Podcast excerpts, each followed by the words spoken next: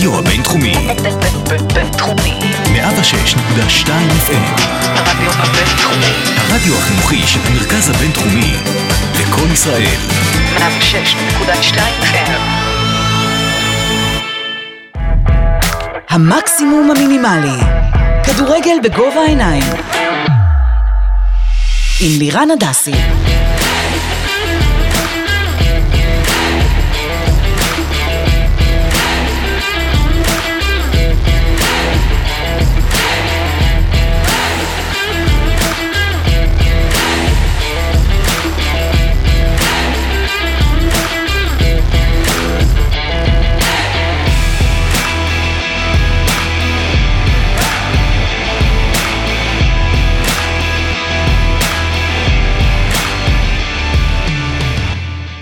בוקר טוב, ערב טוב, צהריים טובים, אחרי פגרה של שבוע, פגרת שזרוע פה באולפני הבינתחומי, המקסימום המינימלי חוזר עם עוד פרק סיכום השבת, וזאת הייתה חתיכת שבת, סלש ראשון, סלש לא מעבר, בגלל פגרת הנבחרות.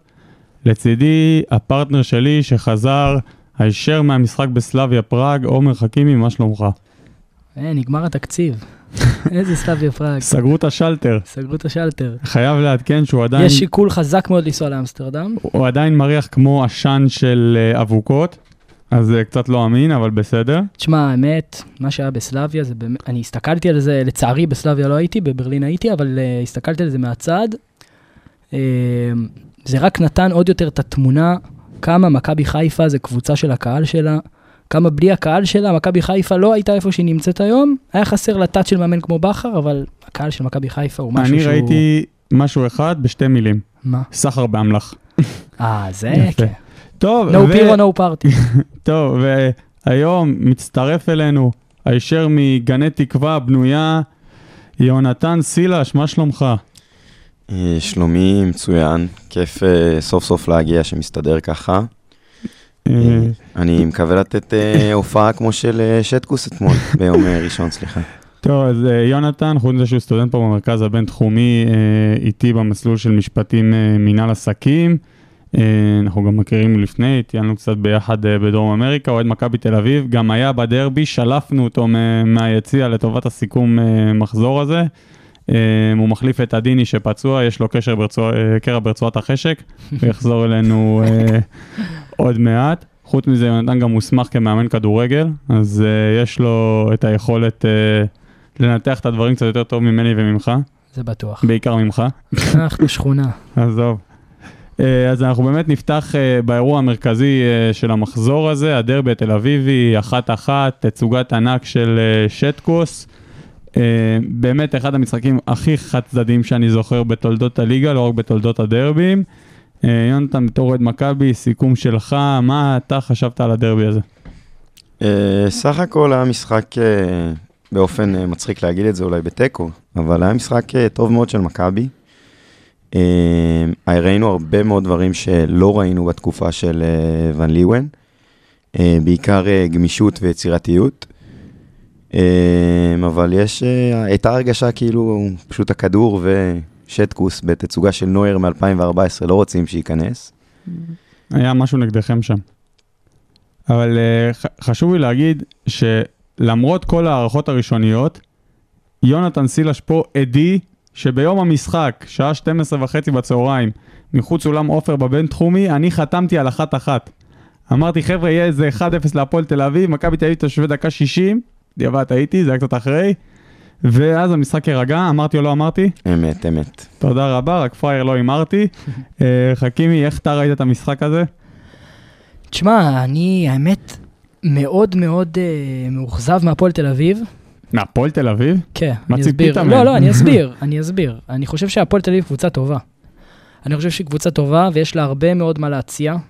אני לא חושב שהיא קבוצה טובה, אני חושב שיש לה שחקנים טובים. אני חושב שהיא קבוצה טובה, גם הוכיחה שהיא מאומנת בהרבה מאוד חלקים של העונה. אני לא יודע מה אתה מדבר. לא, תשמע, זה מה שאני אומר, בדרבי הכל התבדה, כאילו זה היה משחק נוראי, קלינגר אמנם פתח במערך מעניין, עם דוד החצי חלוץ, זה הפתיע את מכבי תל אביב, אבל זה לא החזיק מים, בטח שכאילו זה היה משחק חד צדדי ממש. אבל אני חושב שהפועל תל אביב הייתה יכולה לשחק כדורגל הרבה הרבה הרבה יותר חיובי, ולעשות הרבה מאוד צרות למכבי תל אביב בחלק הקדמי. אני לא יודע מתי העונה, ראית את הפועל תל אביב משחק כדורגל חיובי? אין לי מושג מתי זה קרה, לפי דעתי כל העונה. אני מסכים איתך שהסגל שיש היום הוא סגל טוב, בטח כזה לפלייאוף עליון בלי ספק.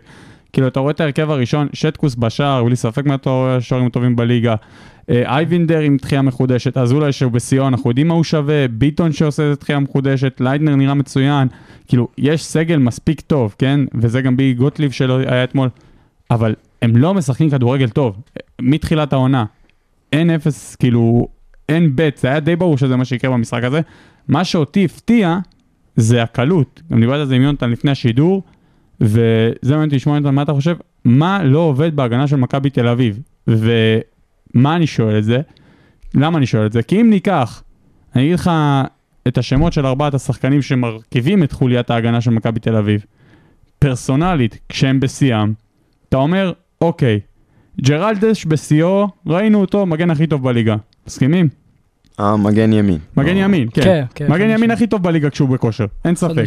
סבורית, אולי אחד מהשחקנים הכי טובים בליגה כשהוא בכושר, אין ספק. אין ספק. הרננדס, כשהוא היה טוב בעונה שעברה, הוא היה טוב. לא יודע אם הכי טובים בליגה, אבל היה טוב. וייני, בסדר, אנחנו מכירים אותו, יציב. יציב. ותשמע, זה היה גול של טרום א'.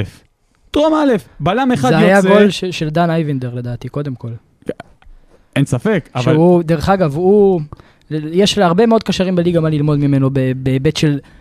דחיפה קדימה של משחק, שהוא דרך אגב, אני עוקב אחריו מתחילת העונה, ולדעתי הוא אחד הסיבות שהפועל תל אביב כן קבוצה שיכולה לעשות משהו מעניין העונה, הוא קשר שכל הזמן דוחף את המשחק קדימה, כל הזמן, זה הדבר הראשון שעולה לו בראש, וזה לא דבר טריוויאלי לקשר אחורי, בטח לא בכדורגל הישראל. אבל עזוב, מתרום א' אנחנו לומדים, שחקן הגנה יצא קדימה, אחד הבלמים, מה צריך לעשות?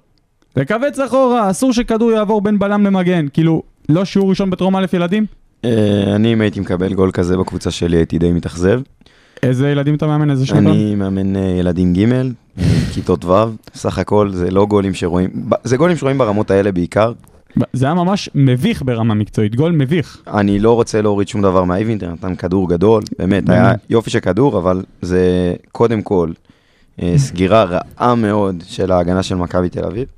שנראית לא טוב מתחילת השנה, ולא סתם זה הקבוצה שספגה סטטיסטית, את מספר השערים הכי גדול בליגה. זה אלם, אם הייתי אומר לך בתחילת העונה, מכבי תל אביב בשלב הזה של העונה, 15 ספיגות, מה היית אומר לי? לא שאני משוגע, היית כבר אומר הרבה מעבר.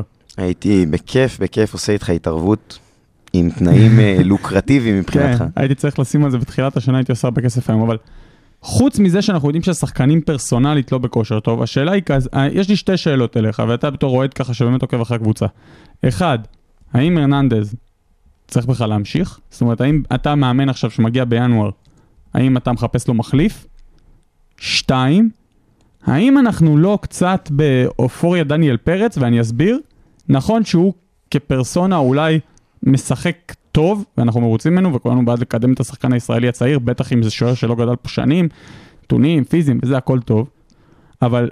בפרקים הקודמים, גם באמת שיוני התארח פה, שיוני הוא שוער בליגה לאומית והכל, דיברנו על זה בפרק של השוערים, שלשוער גם יש ערך מוסף של שקט שהוא מקרין על ההגנה, של ביטחון שזה. עכשיו, אני לא אומר שדניאל פרץ לא עושה את זה, אבל האם לא מן הראוי שהגנה שספגה 15 גולים, ויושב שוער בחוץ, שחתום על C ספיגות השערים המינימלי ביותר בעונה, וגם יש לו חוזה של מעל $200,000 נטו, לפחות שיקבל הזדמנות. אני אענה על שתי השאלות, אני אתחיל עם השאלה הראשונה. הבעיה של משחק ההגנה של מכבי לפי דעתי מתחלק לשתיים. דבר ראשון פרסונלית, השחקנים לא נמצאים בכושר טוב. לא הרננדז, לא ג'רלדש ולא כל מי שאתה מצוות ליד הרננדז, בין אם זה ייני ופיבן או בין אם זה רק פיבן או רק ייני או מי שלא תשים שם. דרך אגב, אבל טקסן בכלל נמחק מה... זה מאוד מאוד מוזר, בטח לאורך שהוא סיים את השנה שעברה שהוא היה מצוין. נכון, אפילו קיבל זימון לנבחרת. קיבל זימון לנבחרת, פתח בגמר הגביע נגד הפועל. זה באמת נורא נורא מוזר, בעיניי לפחות. אני לא נמצא באימונים, אז אני לא יודע מה קורה שם, אבל לפחות מהצד זה נראה מוזר. והבעיה העיקרית, מעבר לעובדה שהם פתחו את העונה בכושר לא טוב פרסונלי, זה שנראה שמשחק ההגנה כקבוצה הוא לא טוב.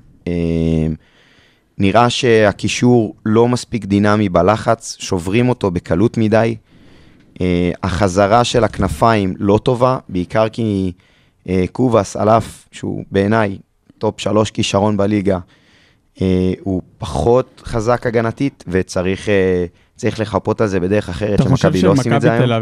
מכבי תל אביב מינוס דור פרץ שלא נמצא, פלוס קובס ודן ביטון, ששניהם בהגנה, זה כמו סנטר כבד כזה, שאתה מנסה להחביא אותו. האם מכבי תל אביב בכלל יכולה להיות קבוצה לוחצת עם ששחקנים כאלה? כן. זה לא קצת לבקש מפריז ללחוץ עם מסי וניימר? אין ספק שזה שונה, אבל היתרון האיכותי של מכבי והיתרון הפיזי של מכבי הליגה, אולי למעט מכבי חיפה ובאר שבע, הוא כל כך גדול, שאפשר לעשות את זה. ראו את זה גם במשחק ביום ראשון, הם לחצו את הפועל בצורה מאוד מאוד יפה, זה גם משהו שלא ראינו בתקופת ון ליבן, באמת, עם שלושת הבלמים, המגינים לחצו נורא נורא גבוה, אבל זה דורש התאמות, אתה לא יכול ללחוץ ב-4-3-3 סטטי כמו שלחצת השנה שעברה, זה לא עובד, רואים שזה לא עובד, ובאמת יעזור גם אם השחקנים פרסונלית ייכנסו לכושר קצת יותר טוב, כי באמת במשחק הזה, המשחק הקבוצתי היה בסדר גמור, אלא טעות פרסונלית באותו מהלך של שרן ייני ושל לואיס רננדז, הובילה לגול שמכבי התקשתה מאוד לצאת ממנו. אני נוטה להסכים איתך, אני רק חושב שהפועל תל אביב זה לא דוגמה לכלום, כי הפועל תל אביב באמת, כאילו, בא במטרה של להעיף בום למעלה, אתה יודע, ראו... זה בדיוק מה שאני אומר, שלדעתי זה מסתות גדולה, כי היה להם את הכלים לשחק כדורגל. היה להם את הכלים והם עשו את זה. הם לא ניסו בכלל. הם לא ניסו, נכון. זה מה שאני אומר, ראו את המפת חום, הבלם של הפועל תל אביב לא יצא מהרחבה כל המשחק. כן, זה לא... עזוב, זה לא ניסיון לשחק כדורגל, זה ניסיון לשמור על יתרון. ושוב חבל, כי גם עונה שעברה, הם כבר נתנו תצוגות בדרבי עם סגל הרבה פחות טוב. כבר 3 דרבים רצוף הם עולים ליתרון. כן. פשוט לא מצליחים לשמור עליו. ועוד שנה שעברה להם סגל הרבה פחות טוב. אבל גם צריך להגיד יד האלוהים. כאילו, בוא נפרגן, שטקוס, משחק ציון 10, אולי בגול, היה לו טיפה מה לעשות. זה גול קשה. ההצלה שלו הזכירה לי, הצלה לפני 12 שנים בבופון בא לארץ עם יובנטוס, נגד חיפה ברמת גן. אבל השביל לי משתי מטר מה5, בופון על הרצפה. נותן לו אחת קטנה מעל, הוא לוקח את היד מאחורה, אני זוכר, זה היה מולי ממש, כאילו אני הייתי בעלם, עד היום אני בעלם, ההצלה הזאת זה מאוד הזכיר לי. אני לא יודע אם בופון שומע את הפודקאסט, כמה הוא נעלב שאתה משווה את שטקוס אליו, אני לא יודע איך הוא יחיה עם זה אחר כך. אחרי המשחק האחרון. יכול להיות, אבל. לגבי רננדז, האם אתה מאמן במכבי תל אביב הבא, מגיע ינואר, אומרים לך, יש לך צ'ק פתוח, מחפש מחליף? כן, חד משמעית, אני מחפש מחליף. זה נראה לא טוב. השנה בעיקר, אבל גם שנה שעברה זה היה נראה כאילו ההגנה לא מספיק טובה, בטח ביחס לתקופת המדור וטיבי לפני. המדור זה בלם שאתה מביא פעם בעשור לדעתי. כבלם זר לארץ, בתקציבים האפשריים. לא כל כך מסכים עם זה. יש לך כמה בלמים בליגה היום שטובים מהרננדז, בלמים זרים? לא, אמרתי המדור, לא אמרתי טובים מהרננדז. להביא בלם זר ברמה גבוהה, המדור בעיקר היה מרשים ביכולת הפיזיות שלו. המדור היה מרשים פיזית, בדיוק. השילוב שלו עם טיבי היה טוב, אבל הם לא היו, הסוד ההגנתי שמכבי בשנים האלה היה דור פרץ, דן גלאזר ואל גולסה. כן, שלישיית מרכז השדה האימתנית שממנה נשאר בפועל רק דן גלאזר. שהוא גם הוא לא בסיאו.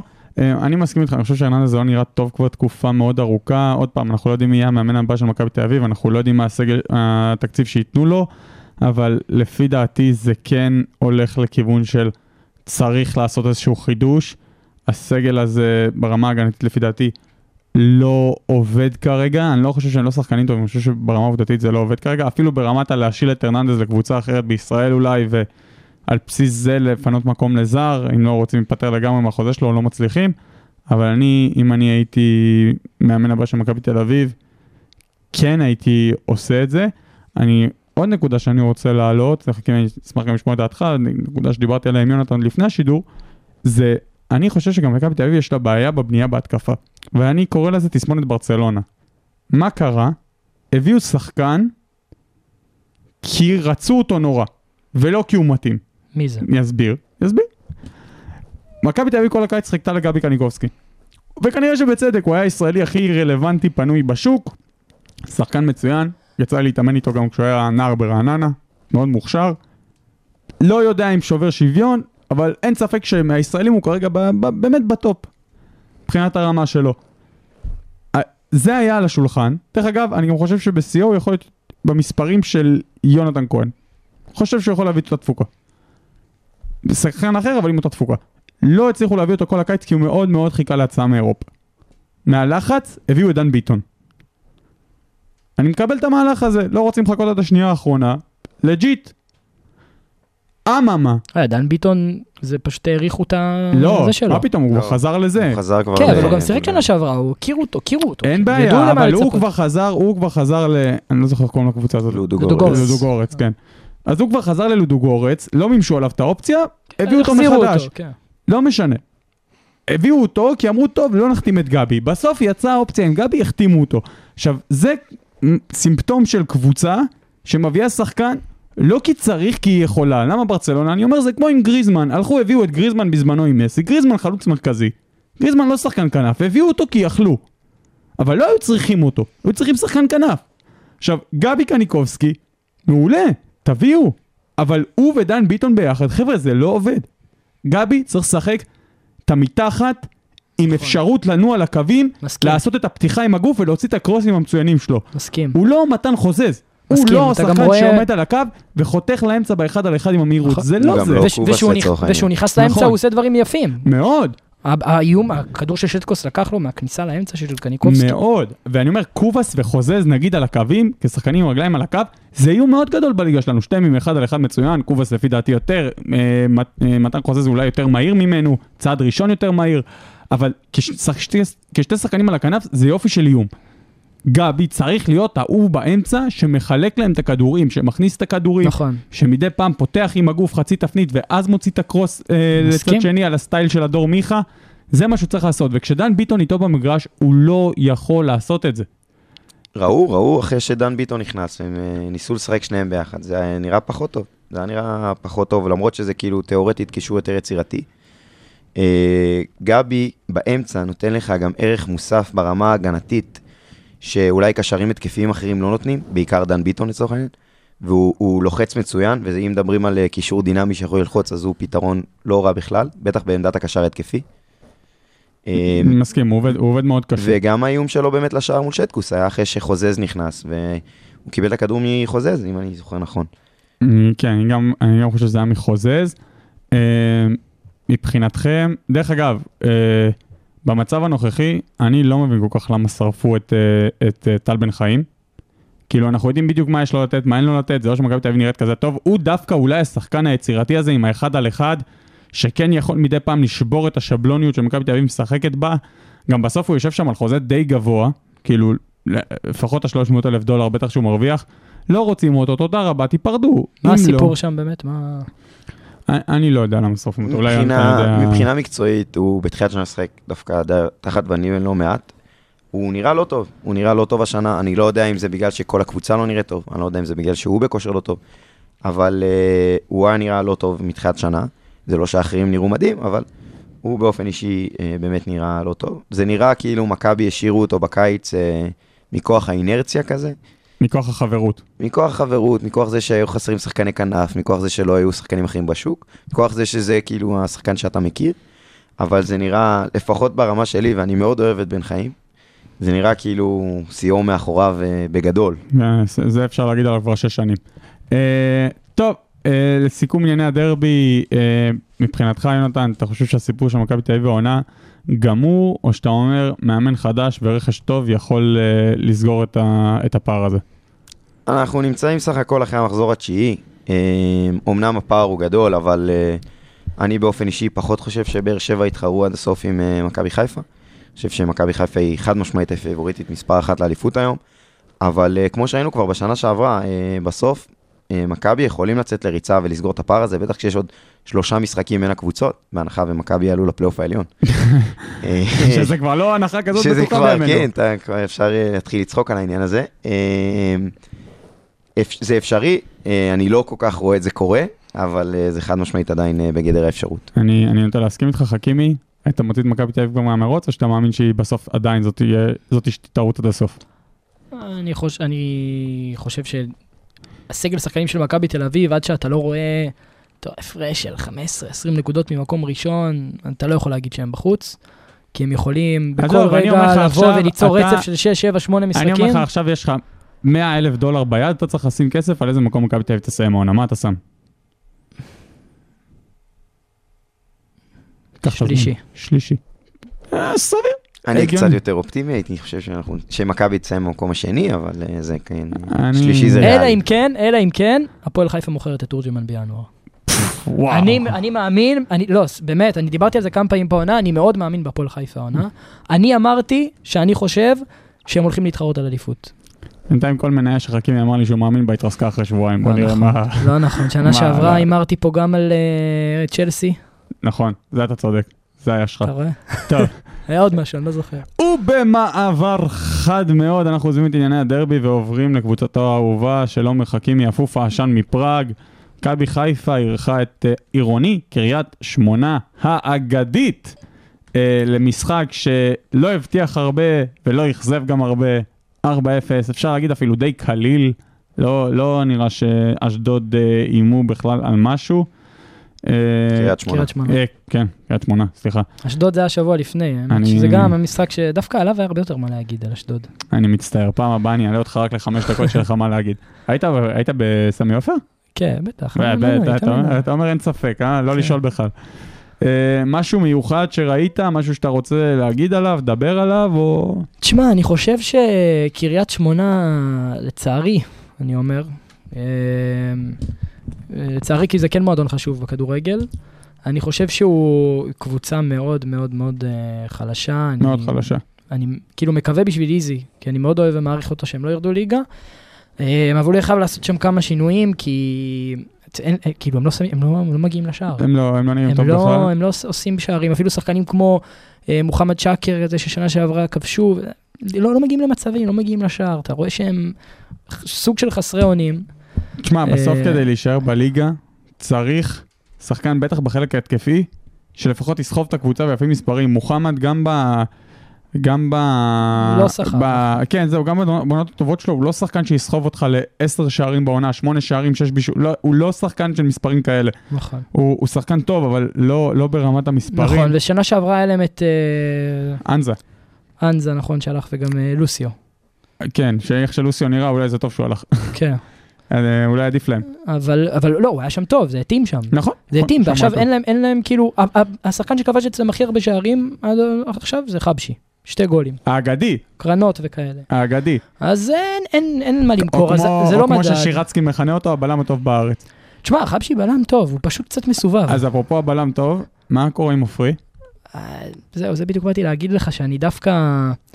צריך להגיד, שון גולדברג עושה את עבודתו נאמנה. אז אני דווקא מבסוט שאם עד עכשיו... וגם רמי גרשון היה טוב בפראג ביום חמישי. הוא היה טוב, נכון. אם עד עכשיו הייתי מבואס על החלק, על מרכז ההגנה של מכבי חיפה ועל החלוץ, אז עכשיו זה רק החלוץ, כי מרכז ההגנה התייצבה. שון גולדברג, תשמע, הפתיע אותי, אמנם מגן הוא לא יהיה כבר, אבל הוא בלם טוב, תשמע, הוא בלם טוב, אני באמת טיבתי בו תקווה, כי הוא היה לא נראה מהענף, בכמה משחקים הראשונים של העונה, אבל באחר הוא שוב מוכיח שהוא קוסם, כי הוא לקח אותו, וזה מסתדר שם עם פלניץ', אני מתבאס שאופרי בחוץ, תשמע, אני אוהב את השחקן הזה, אני מקווה שהוא יצליח לפלס איכשהו חזרה, הוא חייב לצבור ביטחון. צריך להגיד, אנחנו עוד מעט גם לדבר על זימוני הסגל הנבחרת, אופרי שם. אולי מהנבחרת הוא יקבל ביטחון. אולי זה ייתן לו את זה, שלהם בכלל צריך להיות שם במצב כושרו נוכחי. כן.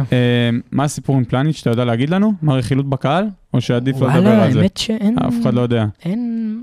תשמע, זה בטח משהו קרה במשפחה הקרובה, אבל הבן אדם הזה הוא שור, הוא עולה למגרש, הוא לא אכפת לו, לא רואה מימין, לא רואה משמאל.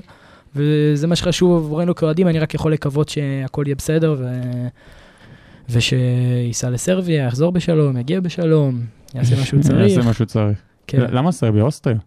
לא, פלניץ' סרביה, נכון, סליחה. הוא נסע לסרביה עכשיו, כאילו, לפלניץ'. כן, למשפוחה. סילס, בתור אחד שמסתכל מהצד על היריבה, איך אתה מתרשם?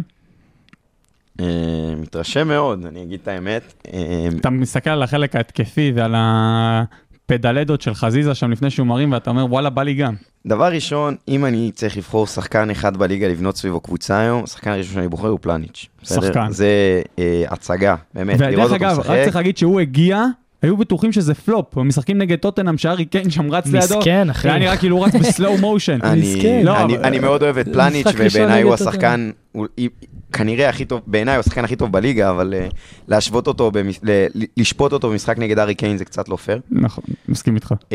באופן כללי, למכבי חיפה יש שלישייה שמתחת לחלוץ, מהטובות שאני זוכר בכדורגל הישראלי, שרי, חזיזה ואצילי, זה תאווה לעיניים. רק חסר להם חלוץ. רק תן להם חלוץ, וזה יהיה מושלם. מתחילת השנה אני רק אומר שאתה שם את פריצה במכבי חיפה, ומסיים עונה עם 35 גולים. מה אמרתי לכם? אתה צודק, אתה אמרת מהתחלה. תקשיב, אחרי המחזור ראשון שני אמרתי, למה לא הבאנו חלוץ כמו פריצה? חלוץ עומד ברחבה, שם גול, מה אתה צריך? יש לך שלישייה כזאת. תן לי קצת חימום טוב לפני, תעמיד אותי. גול, שים גול, יאללה. אתה עם הפרח שלך עדיף שלא תעשה שום דבר אחד. לא, באמת. לא, פריצה, כן. הוא חסר. זה פשוט פשע נגד הכדורגל שאין למכבי חיפה חלוץ ראוי השנה. השאלה היא, אתם חושבים שבינואר כבר לא יהיה בן סער וכן יבוא משהו אחר? תשמע. אני מאוד בספק. אני דווקא בן סער הייתי משאיר. הייתי משאיר חלוץ כזה שאתה עולה זה. לא, מהצד של בן סער, אני מדבר. בן סער עושה ראש, קודם כל בן סער כל הקריירה, כן, כל הקריירה הוא לא אהב לשבת על הספסל, אתה צריך להגיד לזכותו, אני אומר את זה לזכותו, הוא לא מעניין אותו הכסף, לא מעניין אותו שום דבר, הוא אוהב כדורגל, הוא רוצה לשחק כדורגל, ואני אומר גם בשבילו בן סער כבר לא ילד, ואם מכבי חיפה לא מסתדר, וזה בסדר, לגיטימי, לפעמים מקצועית זה לא עובד, ללחוץ ידיים, ולפנות המקום, אולי לאלון תורג'מן. וואו, תורג'י מתאים בול לחיפה, אני חושב שהוא יכול ממש ממש ממש להתאים. אני אישית, יכול להיות שבן סער יעדיף ללכת, אבל אני דווקא הייתי מעדיף שחרר דין דוד. אני חושב שהוא מאוד מאוד מאוד לא מתאים לקבוצה. תשמע, הוא יכול להיות קיצוני נחמד, אבל חיפה לא צריכה קיצוני. בדיוק. היא לא צריכה קיצוני. חלוץ הוא לא.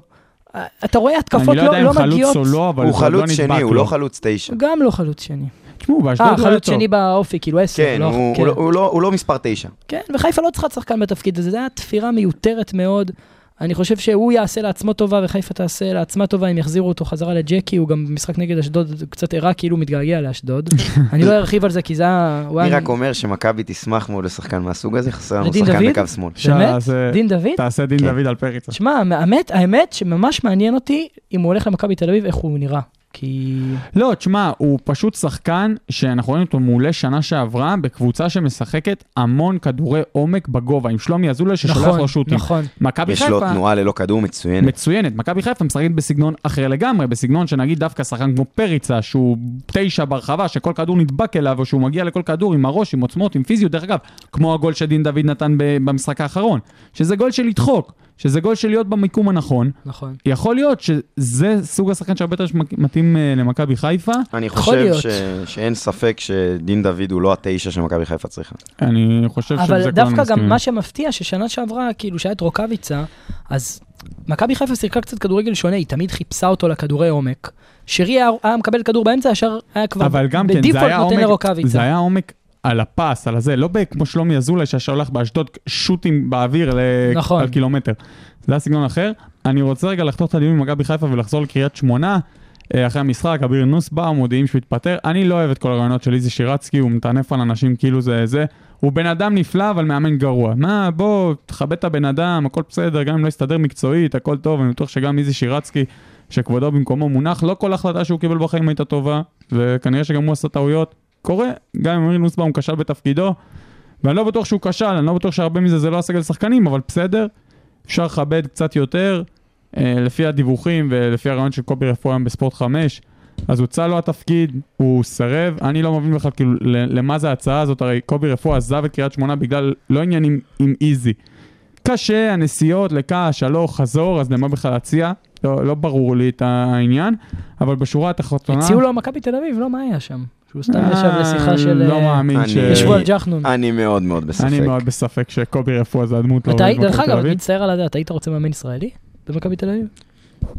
יש מאמן ישראלי אחד שאני חושב שיכול להתאים במכבי תל אביב. אבל כרגע אברהם מבלה באירופה. ואני לא חושב שהוא ירצה לעזוב את הכרמל כרגע. אם אברהם גרנט אומר לך, אני רוצה לחזור למכבי תל אביב, אתה לא לוקח? אברהם גרנט. אברהם גרנט עבר את סיור. אתה לא לוקח? לא, לא, לא. אני חושב שאתה צריך לקחת. לא לוקח. אתה לא נורמלי. טוב. השורה התחתונה שכל הסיפור על... קלינגר. השורה התחתונה זה שסלובו חותם בקריית שמונה. אני מאוד מחזיק מסלובו. שהוא מאמן טוב. דראפיץ'? כן. סופי? סופי, חתם. סופי, סופי. חתם. דרגן ב-NSO, הוציא אותי מהלוק. כן, אתה בעבודה, אתה ישן לי, אז... וואלה, דראפיץ' מתאים לקריית שמונה. אני חושב שדראפיץ' מאמן מצוין. אוהב צעירים, אוהב כדורגל התקפי. איש עבודה, איש יסודי. אני רק חושב שבלי חיזוק, עדיין הסיכוי שלו להצליח יהיה די אפסי. הוא יכול להוציא יותר גם מהסגל הזה. הליגה השנה מאוד צפופה והכל, אבל אני חושב שהוא יהיה חייב חיזוק כדי לראות כמו משהו. מישהו לא מסכים איתי או חושב אחרת? אני חושב שאם הפועל ירושלים צריכו לנצח פעמיים כולל להבקיע 2 שערים במשחק אחד, הכל אפשרי. אבל הסגל שם נראה לא מספיק טוב, הם בהחלט צריכים חיזוק. אני מאוד מאוד מאמין בדראפיץ', אני חושב שהוא מאמן מצוין, ואני חושב שהוא חד משמעית ישפר את הקבוצה הזאת. אבל מעבר לזה, כן, אני מסכים עם שהם חייבים חיזוק בינואר, ושאחרת זה כנראה יהיה לא טוב. כן, צריכים קשר יצירתי דחוף, שיתחיל להניע שם את המשחק. ובמעבר חד מהגזרה הצפונית, אנחנו עוברים לסיקור מהיר של אירועי הגזרה הדרומית. בש ערכה את אשדוד, משחק כדורגל לא טוב, בלשון המעטה, לא נפלתי מהיכולת, בטח לא של בר שבע, כמו כל העונה. פחות אני רוצה לדבר מקצועית על בר שבע, אני רוצה לדבר על שתי עניינים אחרים. אחד, ההתאוששות של אשדוד, שבתחילת העונה זה היה נראה רע מאוד. פתחו רק עם הפסדים, כולל באירופה, כולל בגביע הטוטו, עם שער אחד רק, ב6-7 משחקים, אני כבר זוכר כמה זה היה. זה היה נראה רע מאוד. אבל אתה רואה, תיקו עם מכבי חיפה, תיקו עם אשדוד, רן בן שמעון מצליח לייצב את הקבוצה, זה נראה יותר טוב, גם התקפית נראה הרבה יותר טוב. נצחו בבלומפילד. נצחו בבלומפילד, קני סייף, מחיה את הקריירה מחדש, ממש נאמר לעניים. תשמע, אני לא ידעתי מה קורה איתו שם בבלגיה, אני לא יודע מה להגדיר מחיה, אני לא עקבתי אחריו שם. הוא לא השתלב. לא כל כך דיווחו מה קורה איתו. פולינו היה בהשאלה, הוא לא הצליח לתקוע יתד. הוא בא מארצות הברית עכשיו. לא, לפי דעתי הקבוצה האחרונה הייתה בפולין, הוא היה מושל לפולין. ומה אתם חושבים על ענייני הקהל של בש רוני לוי, האם יש לזה סיכוי להחלים, האם כדאי לוותר מעכשיו? סילש, עמדתך בנוגע לרבש באשדוד ורוני לוי בבש. דבר ראשון, רן בן שמעון בעיניי, זה מצחיק שאני אומר את זה כבר פעם שלישית רצוף, ושאני חושב שאין מאמנים טוב שמתאים למכבי, אבל הוא מאמן טוב. הם החליפו באשדוד שם בקיץ חלק גדול מהסגל, בנו שם קבוצה די חדשה, טבעי שלוקח לדברים זמן להתחבר, גם היה להם חוסר מזל, הם לא שיחקו גרוע כמו שהתוצאות היו, והם נתנו משחק מצוין בטרנר, רק טיפת מזל ופס כמו שצריך של הבועה כאלה היו חסרים כדי שהם ינצחו שם, ונראה שהם מתחבר וכל הכבוד להם. אכן. מגיע להם. מה לגבי רוני לוי ויחסיו עם אוהדי באש? אתה חושב שיש לזה סיכוי לחזור, או עדיף מראש לוותר? אני חושב שאוהדי באר שבע הם לא אוהדי מכבי תל אביב מפונקים כאלה, שהם באים בטענות על סגנון כדורגל שהקבוצה מנצחת. אני מתחיל לאהוב אותו. תביא אותו, לא, בן אדם כנה. אולי ניתן לו קביעות. אנחנו אוהדים מפונקים, אין מה לעשות. יש לזה גם, יש לזה סיבה, סך הכל, אבל... האוהדים של באר שבע לא כאלה, אני לא חושב שהם יביעו ביקורת כלפי מאמן שנמצא במקום הראשון, אלא אם כן המצב באמת היה חריג. אבל ההתבטאות הזאת כן הובילה לכעס בקהל עם האפסים האלה שהולכים לבוז. רוני לוי יש לו בעיה, הוא מהיום הראשון שלו בקריירה לא מבין, לא הצליח להבין שכדורגל זה קודם כל אוהדים, בטח בקבוצה גדולה. נכון, גם במכבי חיפה בעונות של האליפויות הקהל לא אהב אותו. הוא לא מבין את זה עד היום, וזה מה שגורם לו לדעתי, לקריירה שלו להישאר ברמות האלה. השאלה היא, אתם כאוהדים, האם אתם מאמינים שבקבוצה שלכם, אם המאמן ששורקים לו בוז, שלא אוהבים אותו, שלא שמחים בהצלחותיו, האם יש לקבוצה כזאת סיכוי להצליח? האם למאמן כזה יש סיכוי להצליח? שאתה אומר, כל עוד הם מקום ראשון, אז שיקחו אליפות גם ככה. חד משמעית לא. אני חושב שלתלות את זה בקהל זה טעות. אני חושב שהם משחקים כדורגל לא טוב, ובגלל זה הם לא מצליחים, לא כי הקהל שורק בוז לרוני לוי. זה ברור. הפועל באר שבע משחק כדורגל רע. אני אומר, בלי קשר, כרגע המקום ראשון. האם אתה חושב שיש סיכוי להמשיך ככה עם ההתייחסות של הקהל כלפי רוני לוי? אם היה סיכוי לשינוי, השינוי צריך לבוא לא מהקהל, אלא מרוני לוי. זה צריך לבוא באחת משתי דרכים. או בשינוי התנהגותי, או בשינוי כדורגל. אני לא מאמין שהוא מסוגל לא לזה ולא לזה, בשלב הזה של הקריירה שלו. אז אני חושב שאין שם סיכוי, ואני גם חושב שהסגל שם הרבה יותר טוב, ואפשר להוציא ממנו הרבה יותר מאשר מה שהוציא ממנו עד עכשיו. מסכים. חכימי? מסכים גם, אמרתי מה אני חושב על רוני לוי. אני חושב שבאר שבע דווקא כן, לדעתי, כאילו אני מסכים שלדעתי צריכה להתקדם הלאה אולי ולנסות להביא מאמן אחר, כי זה נראה משבר יותר מדי כבד. הבנתי. טוב, בנגיעה לעוד איזה 3 משחקים שהיה לנו השבת האחרונה, ביתר חוזר נצח 3-0, ירדן שואה נראה בסיום, מה שאומר שזה יחזיק בדיוק 4 ימים ואז יתפוצץ שוב. כמו שיונתן ציין, ניצחון בחורה להפועל ירושלים, צריך להפקיע 2 שערים. ניצחון שני, נכון, אבל פעם ראשונה שמפקיעים 2 גולים. בליגה כזאת, צפופה, לכו תדעו, אולי זאת תתחבר, אבל לפי דעתי, סגל השחקנים עדיין כיום לא מספיק טוב, עדיין לא עושה את האפגרייד כדי להישאר בליגה. אני מסכים, אבל אם חלוץ כמו אגדה מתעורר, זה יכול מאוד מאוד מאוד לעזור להם. אגדה, חשוב לציין. וחדרה 0-0 משמים, אפשר לציין. הם קבוצה נוראית, באמת. חדרה? אני מאוד מאוד מאוד קשה לי לראות אותם משחקים. באמת? דווקא בתחילת העונה זה נראה ממש טוב. מאוד מאוד, במשחק הראשון מולנו הם שיחקו כדורגל מגעיל, של ליגה א', יש קבוצות מעבירות זמן, אבל הם פשוט שיחקו מגעיל, ואני ראיתי אותם עוד כמה פעמים העונה, משחקים את זה, הם לא אוהבים, הם לא משחקים במטרה להפגיע גול. חדרה באים כל שנה להישאר בליגה, ולהוכיח שמקומם בליגת העל, ובעשותם כן. אבל למה? בעונה הראשונה, הם עשו פלייאוף עליון, שיחקו... הם עשו פלייאוף עליון, אבל הם גנבו שם כמה גולים בתוספות זמן, לוסיו שם נתן חצי עונה פסיכית, והם השתחלו בסוף לפלייאוף במקום השלישי. אז זה לא בונים חומה. בוואן-טוט כזה. הם משחקים כדורגל להישאר בליגה. זה עובד להם, המבחן התוצאה אפשר להתווכח, זה לא נראה טוב, אני באופן כללי חושב ש... צריך להגיד, הם רק 5 נקודות מהקו האדום, כאילו הם מקום 5, אבל גם 5 נקודות מהקו האדום. המקום שלהם מדהים, כי הם מצליחים לגרד נקודות. לא, אבל זה לא אומר כלום. הם מצליחים לגרד ממכבי חיפה נקודות. הם מקום 5, שתוך שבועיים יכול להיות מתחת לקו האדום. נכון, כי הכל צפוי. באופן כללי, כל הכדורגל הזה של להוציא 0-0 ואולי לגנוב גול הוא די מגעיל ברמה האישית. אבל עם תוצאות אפשר להתווכח. כדי לסכם את ענייני השבת, לפני שנעבור לכדורגל העולמי ולענייני הנבחרת, אירועי דוחה, מי שלא עקב, 2-2 סכנין, הפועל חיפה. אחלה משחק. זה דוגמה לקבוצות שמשחקות בשביל להפגיע גול, גם סכנין וגם הפועל חיפה. אלון תורג'מן עם צמד, ואולי נדבר עליו קצת יותר בהקשר של הזימונים לנבחרת, עליו ועל עוד שחקן אחד לפחות מהפועל חיפה שאני רוצה לדבר עליו, אבל אני לא רוצה להתמקד בעניין המשחק. אני רוצה לגעת נקודתית באירועים שכבר שבוע שני, מחזור שני, שלישי אפילו. לא, 2 משחקים אחרונים בדוחה, מכבי נתניה וחיפה. זורקים אבנים בסוף המשחק. אני חושב שהקריאות לסגור את דוחה הן פופוליסטיות. מהסיבה הפשוטה, שאם היה אלימות מחוץ לבלומפילד, מחר בבוקר בין אוהדי הפועל תל אביב ומכבי תל אביב, אף אחד לא היה צועק לסגור את בלומפילד. ויותר מזה אני רוצה להגיד, זה לא אחריות של קבוצת בני סכנין. עזוב את שהתגובות שלהם שערורתיות, אבל ראיתי שגם אחרי זה הם הזמינו את המשפחה הזאת לארוחה, והם התנצלו את האוהדת שנפגעה, ואת בעלה ואת התינוק, לקחו אותם לארוחה בסכנין. גם להם, המשפחה היה חשוב לציין שהם גרים במסגב, והם באים הרבה לסכנין, תמיד מתייחסים עליהם יפה, כי זה לא איזשהו עניין פה על רקע גזעני או משהו, אבל אני חושב שזה לא צריך להיות בכלל עניין של קבוצת בני סכנין. זה משטרה. משטרת ישראל אחראית להבטח, היא מציבה דרישה לפני כל משחק, כמה שוטרים צריך, הקבוצות משלמות על זה כסף, זה לא בהתנדבות, הרבה פעמים אנחנו שומעים על ויכוחים מול המשטרה, על כמות השוטרים והסדרנים שדורשים כדי לעמוד בהנחיות. משטרת ישראל, אם מצריכה שם עוד 10 שוטרים להעמיד בפרמטר מסוים כדי להבטח את המקום, בבקשה, תעלי את זה דרישה.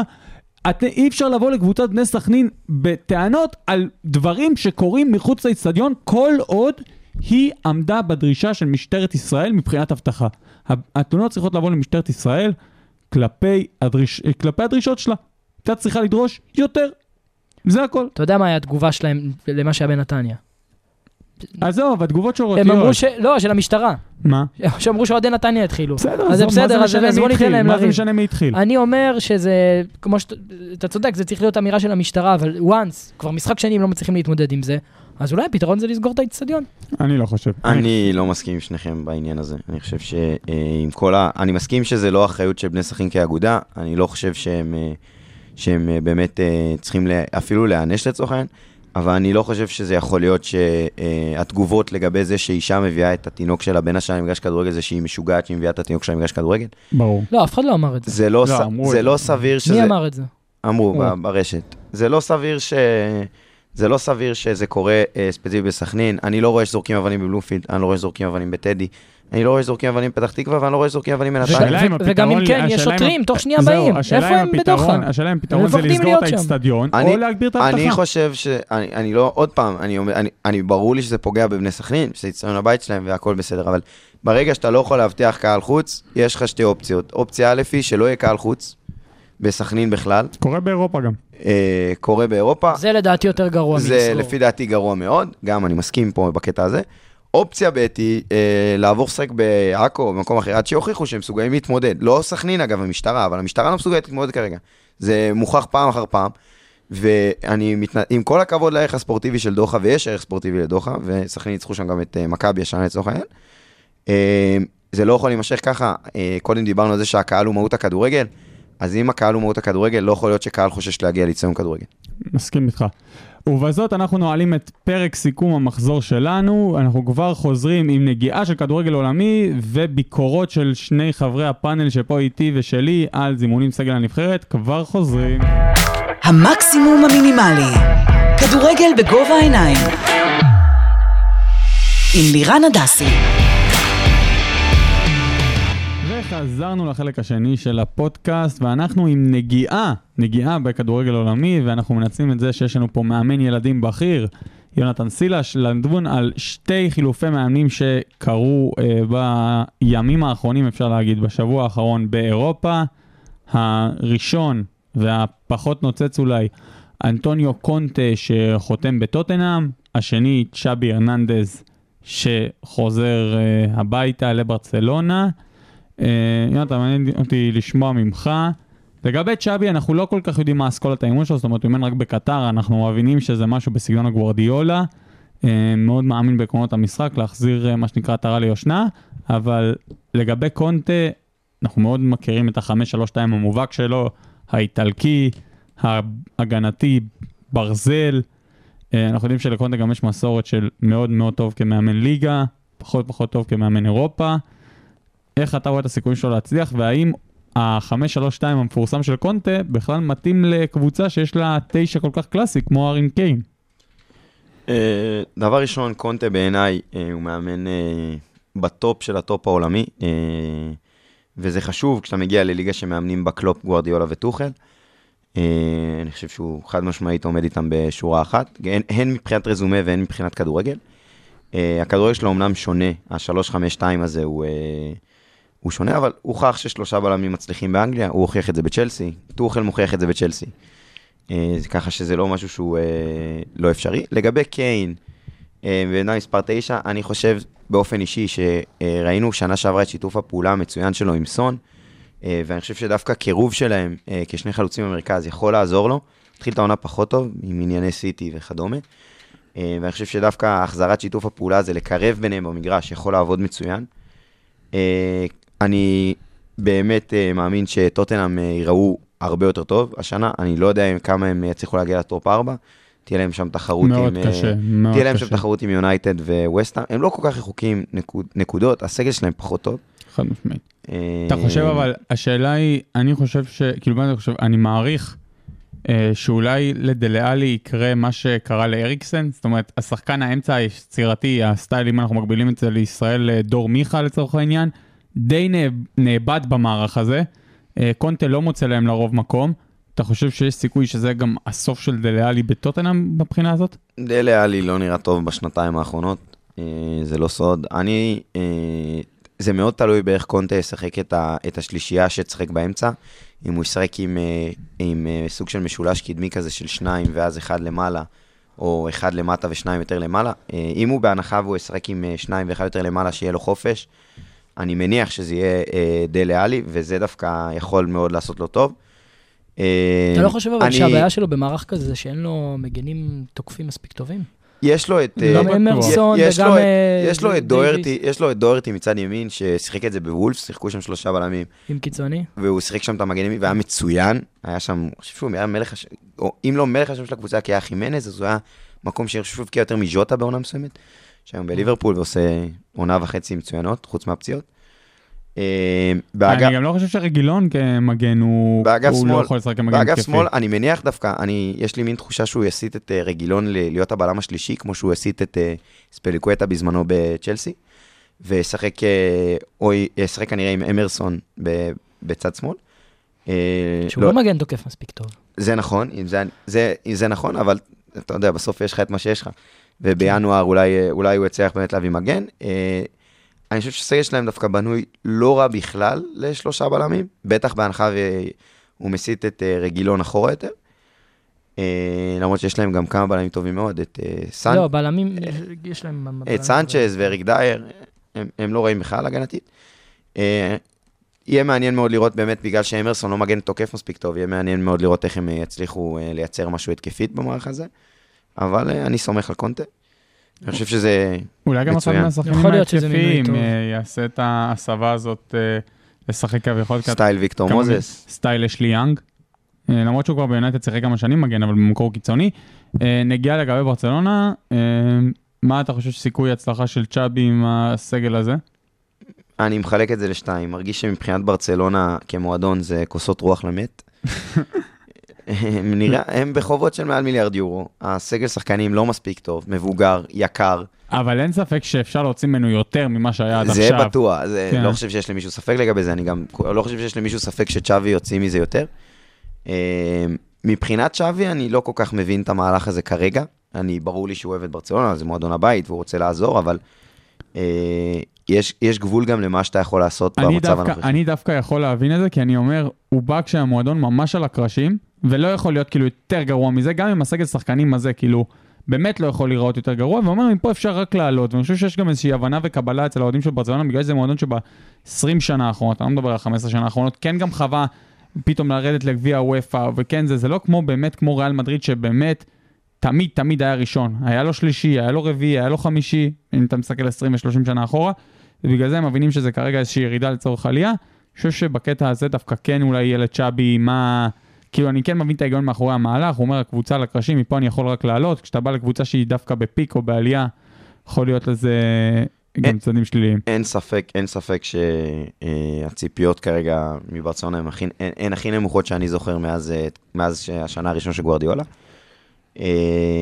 אבל, וזה אבל גדול, צ'אבי עם כל זה שהוא גאון כדורגל, והוא גאון כדורגל, מגיע בלי הרבה ניסיון, ראינו שחקני עבר גדולים שמגיעים בלי הרבה ניסיון למשחות אימון, ולא כל כך מצליחים, על אף שהוא בין השיטה, לצורך העין פירלו ולמפרד, והנרי וויירה, אבל הוא מאמן בקטר, קטר אמנם זה ליגה קצת יותר טובה מהליגה הישראלית, אבל... גם קובס ואני שם, לא? בקטר. קובס לפי טובה מדובר. אני חושב שמה שמאוד היה בולט בברצלונה של קומן, שהיא איבדה את השיטה הברצלונאית, פתאום אתה רואה 50 הרמות... אבל אלה שחקנים ששחקו את זה.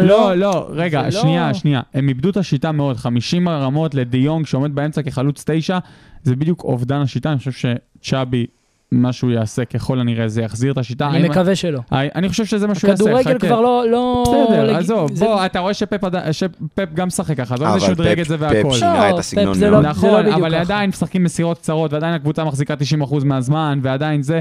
נכון, יש כאלה שטוענים שזה כבר לא הוואו, ועדיף כדורגל הרבה יותר מוחץ, נגיד כמו של ביירן מינכן, שזה לא רק הנעת כדור, זה פום, פום, פום, וכל כדור נכנס קרוס גם חזק לרחבה. זה הכדורגל. אין בעיה, אני חושב שזה מה שצ'אבי יעשה.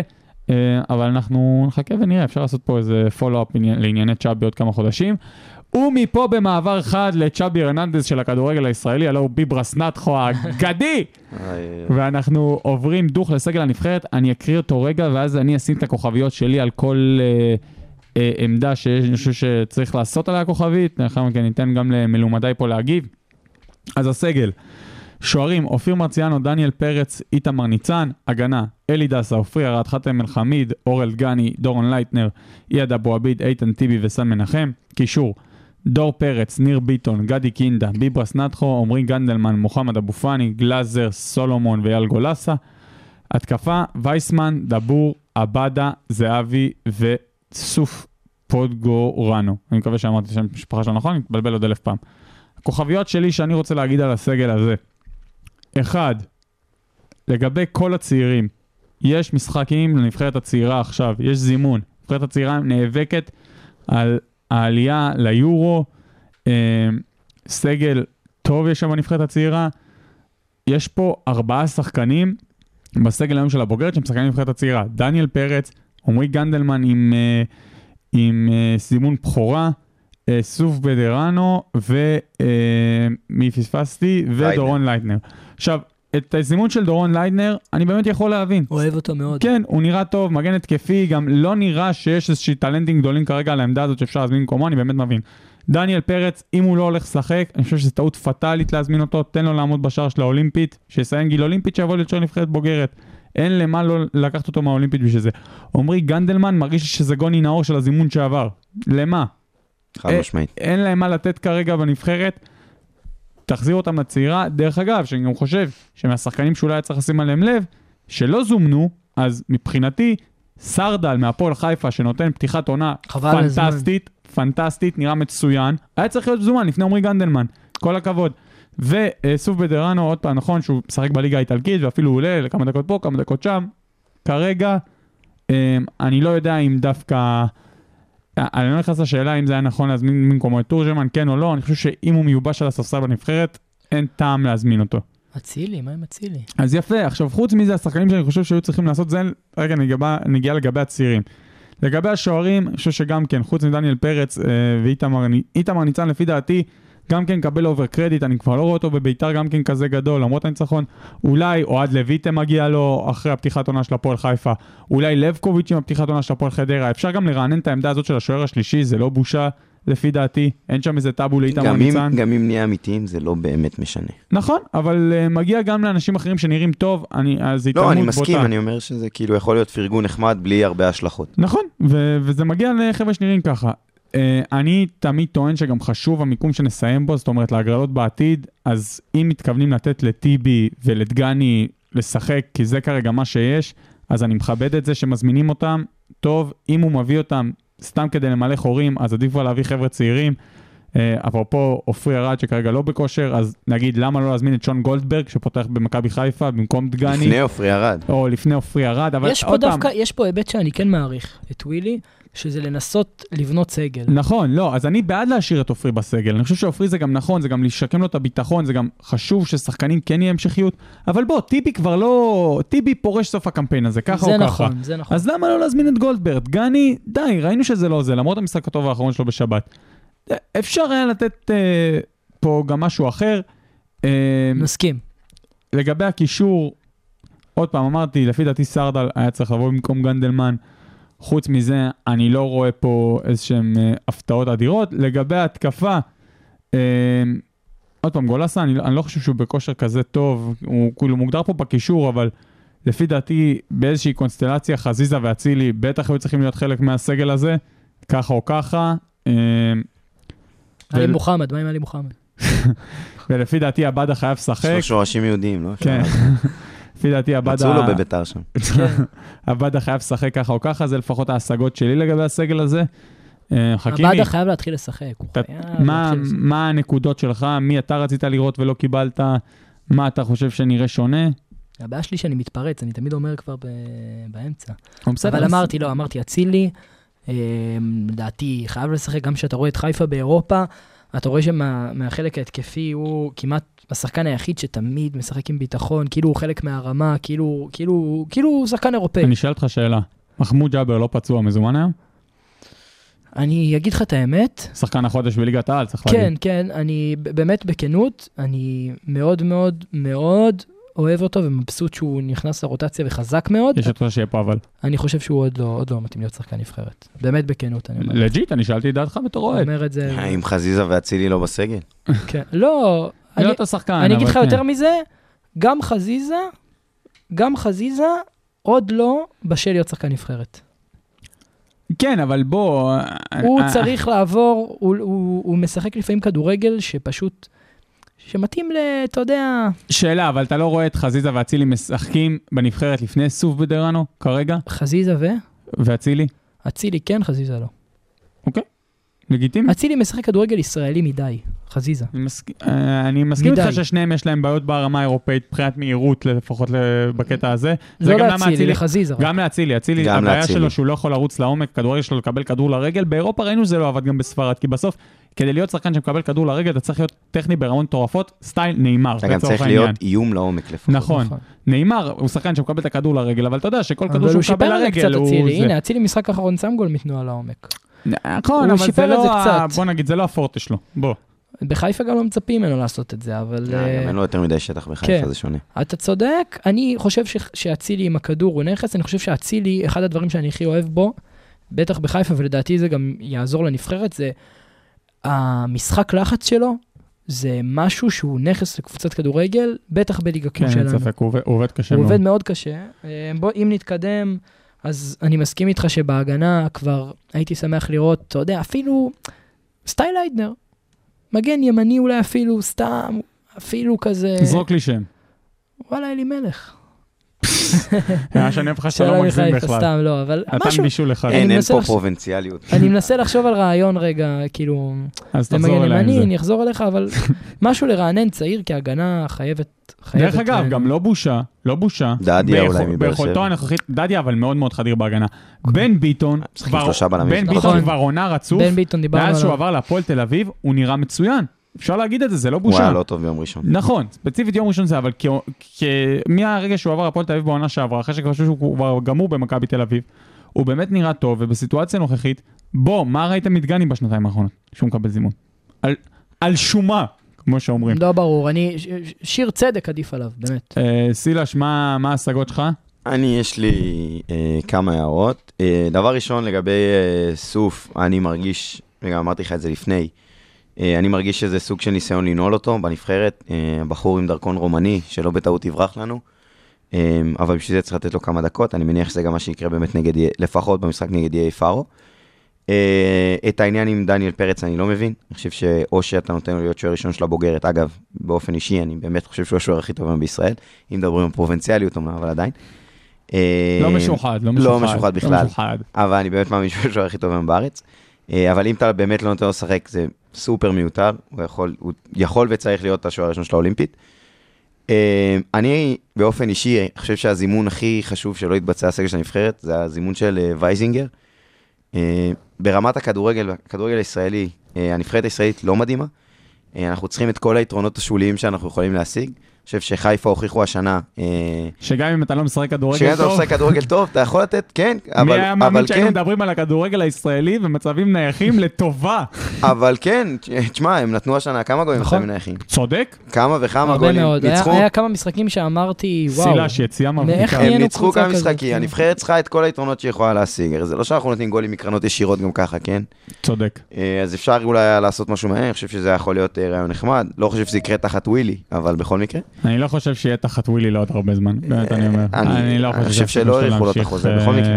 אני חושב שגם כן הוא לא ימשיך. אבל אני באופן אישי, אם אני המאמן הבא של הנבחרת, זה הזימון הראשון שאני עושה לסגל הבא. ההגנה, למרות הביקורת שאתם מביאים פה, אני פשוט חושב שזה מה יש. אין שחקני הגנה, זה בעיה, כי אין לנו כישרון בהגנה. לא, זה רק גולדברג, לפי דעתי, ברמה הריאלית... אולי צריך לבוא, ועוד פעם, דוד זאדה דווקא פעם האחרונה שהוא היה, הוא היה בסדר. דוד זאדה היה מצוין, והוא בעונה טובה כשסבוריטו משחק. למה השינוי הזה? למרות שלייטנר עוד פעם, לייטנר מגיע לפניו. כי לייטנר צעיר, ורוצים לעשות לפחות סוג של מגמת הצהרה כזאת, להגיד, הנה אנחנו מצעירים. חבשי, אולי להחזיר אותו, לא יודע מה, אני פשוט לא מאמין בלהביא את טיבי ואת זה יותר, אני חושב שצריך לגמור עם זה בסוף הזה. חייב לנסות משהו אחר, אני גם רואי אלימלך זרקתי את זה, מליח, סליחה, זרקתי את זה רק אתה יודע, מהייאוש, בוא ננסה. נכון, בגלל זה אני אומר, חשוב, המיקום חשוב, חשוב לסיים במקום כמה שתר גבוה בבית הזה, זה חשוב להגרלות, אז אם צריך אותם כדי לשחק כרגע, אני מכבד את זה, אם זה כדי לחמם את הספסל ולסגור את הסגל, אז זה מרגיש כאילו הבלמים יהיו חתם עבד אל חמיד, ניר ביטון ואותי ביודגני, זה מה שיהיה, כי זה מה יש. לא, יכול להיות שהוא גם ייתן לאופרים, הוא יראה אותו טוב באימונים. אני מאוד מאוד בספק, אופרי שחק בסקוטלנד, א' לא טוב, וב' כי היה פשוט זה מה שהיה. אני חושב שהפתרון המיידי לנבחרת, כנראה לקמפיין הבא,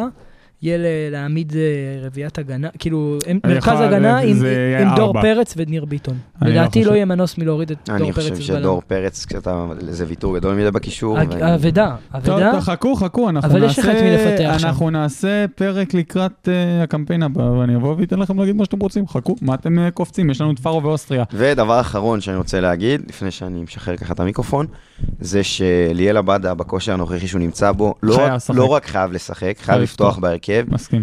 כי זה לא הגיוני שהשחקן כרגע הכי טוב בסקוטלנד, בכושר הנוכחי, לא יודע, מבחינת איכות כללית, אבל בכושר הנוכחי הכי טוב בסקוטלנד, לא מספיק טוב כדי לפתוח בנבחרת ישראל. חייב פשוט לעבור ל-4-4-2 עם הנור ועם עבדה בכנפיים, וזה יעשה ניסים.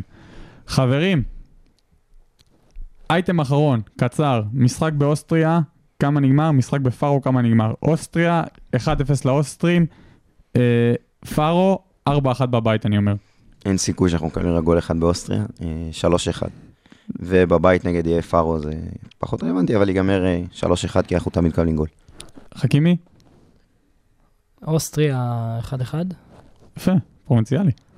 מי יהיה פארו? איזה... דעתי 3-0, אנחנו טובים בגרביץ' 2. חבר'ה, תודה רבה. היה אחלה פרק, נהנינו. כל המאזינים, פגש בפרק הבא של המקסימום המינימלי, מקווה שנהנתם. יאללה ביי. המקסימום המינימלי, כדורגל בגובה העיניים. עם לירן הדסי.